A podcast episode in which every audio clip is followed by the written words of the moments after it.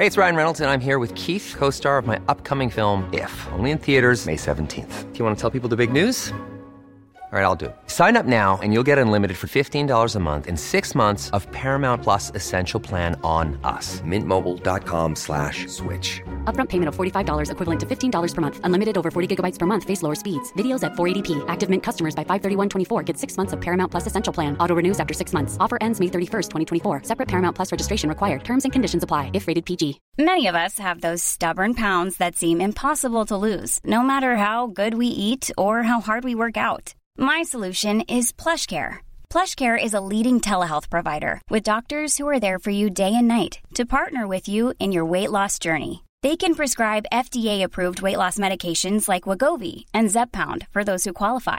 Plus, they accept most insurance plans. To get started, visit plushcare.com/weight loss. That's plushcare.com/weight loss.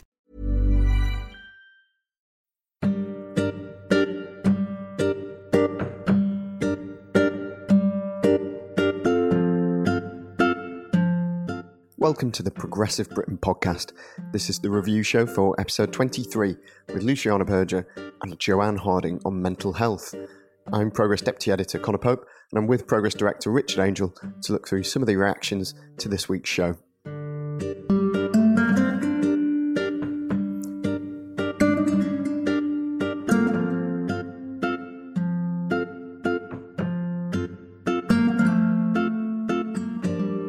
So Richard, you weren't on this week's show.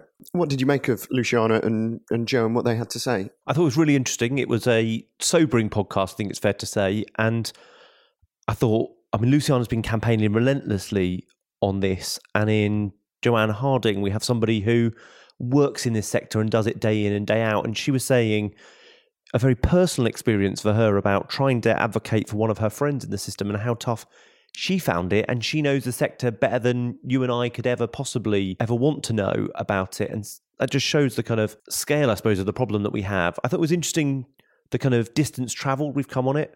Luciana was kind of indicating the politicians who will talk about it, how much this is an issue that has kind of broken out and that people are prepared to engage with, but then how far we've still got to go, having to disclose to employers what that might mean, what reasonable adjustments they might be able to put in place, how they can manage these things, the stigma that still goes with it.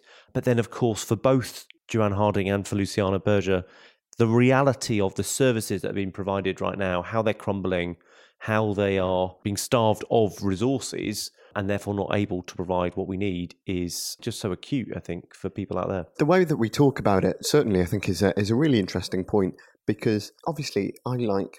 So many people know lots of people who have various mental health issues or, have suffered from them in the past.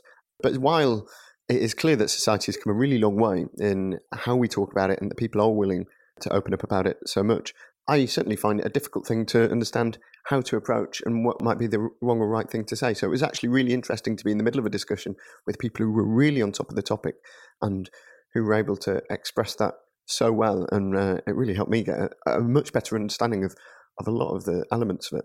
But like so many things, so much of it seems to come down to inequality in early years, and so much that could be solved through better investment in early years, which I found a really interesting point that keeps reappearing when we do the podcast on various stuff. Well, it does. And Luciana had a stark fact, which I think we should replay on this podcast. This is a massive social justice issue. A child of 11 from the most deprived background will be 3 to 4 times more likely to experience mental health than a child from the most affluent background. Luciana's facts about how inequality hits this is a kind of sobering reminder of just how it's such a social justice issue and something that we have to grapple with. And I think you're right, Conor, that many of the themes of these podcasts comes down to the fact that inequality is rampant in our society and is being aided and abetted by a combination of Tory mismanagement of the economy, Tories actively pursuing the kind of vicious austerity that they are doing,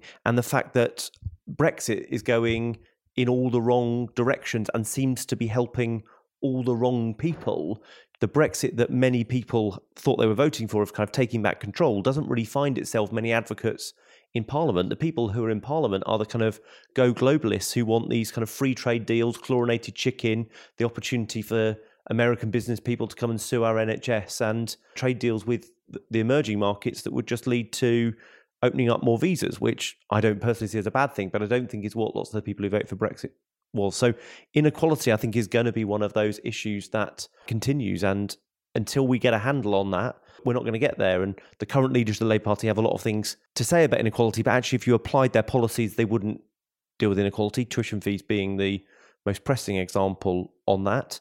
But we've got to come up with the answers. But sadly, the terrain that we work in is getting worse every week. Labour had a vote this week on free school meals and who that be included in that in this country. And of course, it's going back all the time. Every day there's a Tory government.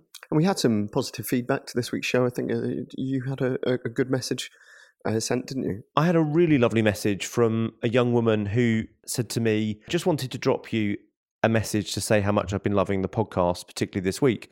Progress is making politics accessible to so many people. I've always struggled to fully engage in discussions because I don't have a vast political knowledge, but I think what you're doing is really fantastic. I've now joined Progress to support your great work, which I thought was a really nice thing. So we were talking about an issue that she clearly cared about in a way that she was clearly found accessible, and hopefully she'll rate, review and share this show, which is what all of you listeners could do. But I think really nice that she joined Progress. Yeah, there was a review on iTunes that particularly caught my eye this week. It was from JUK Chelsea, who said that they've been a listener for months and, while they don't always agree, appreciate the way that the ideas are debated in a progressive way, and so has decided to join Progress.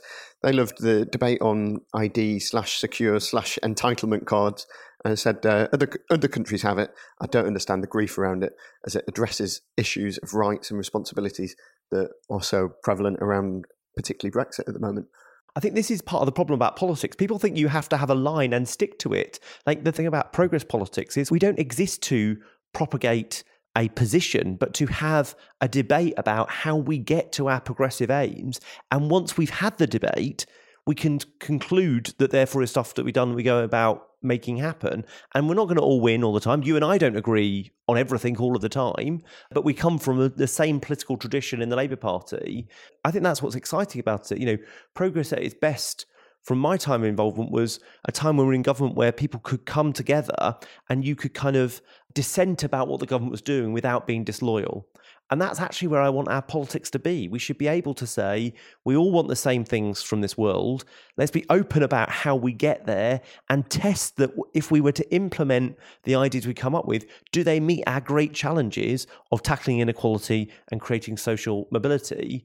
And no person has got a monopoly on that. So you don't have to agree with everything on this podcast, in the magazine, on the website, but we have to be open to good ideas, thoughtful people, debate, discussion. And that's what we'll be doing this weekend at the Progress Political Weekend.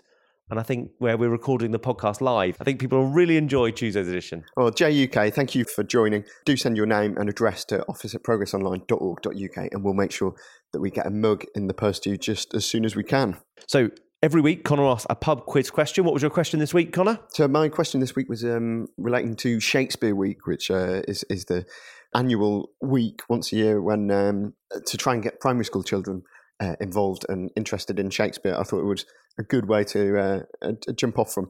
So I asked, which two American presidents visited Shakespeare's home together in Stratford-upon-Avon? And go on, tell us the answer. Well, so Nick Rain emailed in. I knew someone would get this, even though it was really quite obscure. Quite niche. But people just have an incredible obsession with the US politics. And so I think as soon as you mention any American politics, people are chomping at the bit. He emailed in saying US Presidents John Adams and Thomas Jefferson visited Shakespeare's grave in Stratford together. John Adams was apparently disappointed that Shakespeare's name wasn't even on his own gravestone. Wow. Interesting. Well, Nick, you're absolutely right. He's already included his address in the email. He knew he was right. I love that confidence. That confidence. I'm getting that mug. I want my Progress mug. We will send out a mug to you just as soon as we have some to send out. We're still waiting on the next batch in. If anyone else has any good Shakespeare-related stories, I personally would love to hear them. So do send them in to office@progressonline.org.uk as normal. I'm sure there are loads of Shakespeare politics crossovers over the past 500 years, or even better, put it in an iTunes review. He was the James Graham of his day, wasn't he, that Shakespeare? Yeah. He had a nice political show and he knew how to get it to the audience. Remember to send in any comments and questions that you have. Leave a review, rate and subscribe on iTunes, and Progressive Britain will be back on Tuesday next week with a special live show. If you get your questions in before Sunday, we can even ask them on the live show. That would be brilliant. Please do send them along. And what's the live show on?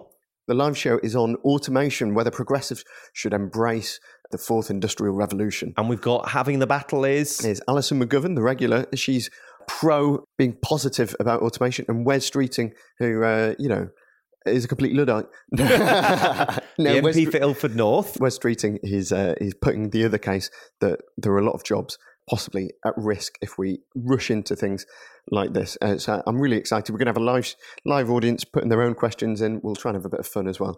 But that'll be Sunday morning. We're recording and going out as normal on Tuesday. But thank you for listening. So don't forget to subscribe so that you get that on your phone Tuesday morning.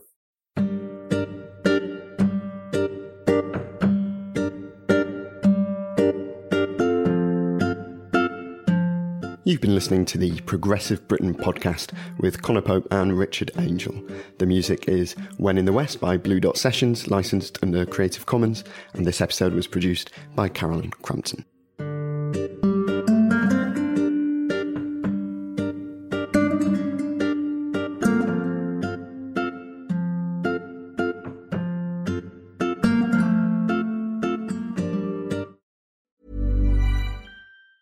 The secret to visibly firmer, summer-ready skin is here. Osea's #1 best-selling Andaria Algae Body Oil. Clinically proven to instantly improve skin elasticity and transform dull, dry skin to silky, soft, and unbelievably glowing. Rich yet never greasy, Andaria Algae Body Oil is formulated with sustainably sourced seaweed to help replenish the skin's moisture barrier, and 7 nourishing active botanical oils for results you can see and feel all over. The best part? It's signature scent. A blend of freshly squeezed grapefruit, cypress, and mango mandarin transports you to sun-kissed summer days. This all-natural scent is unforgettable.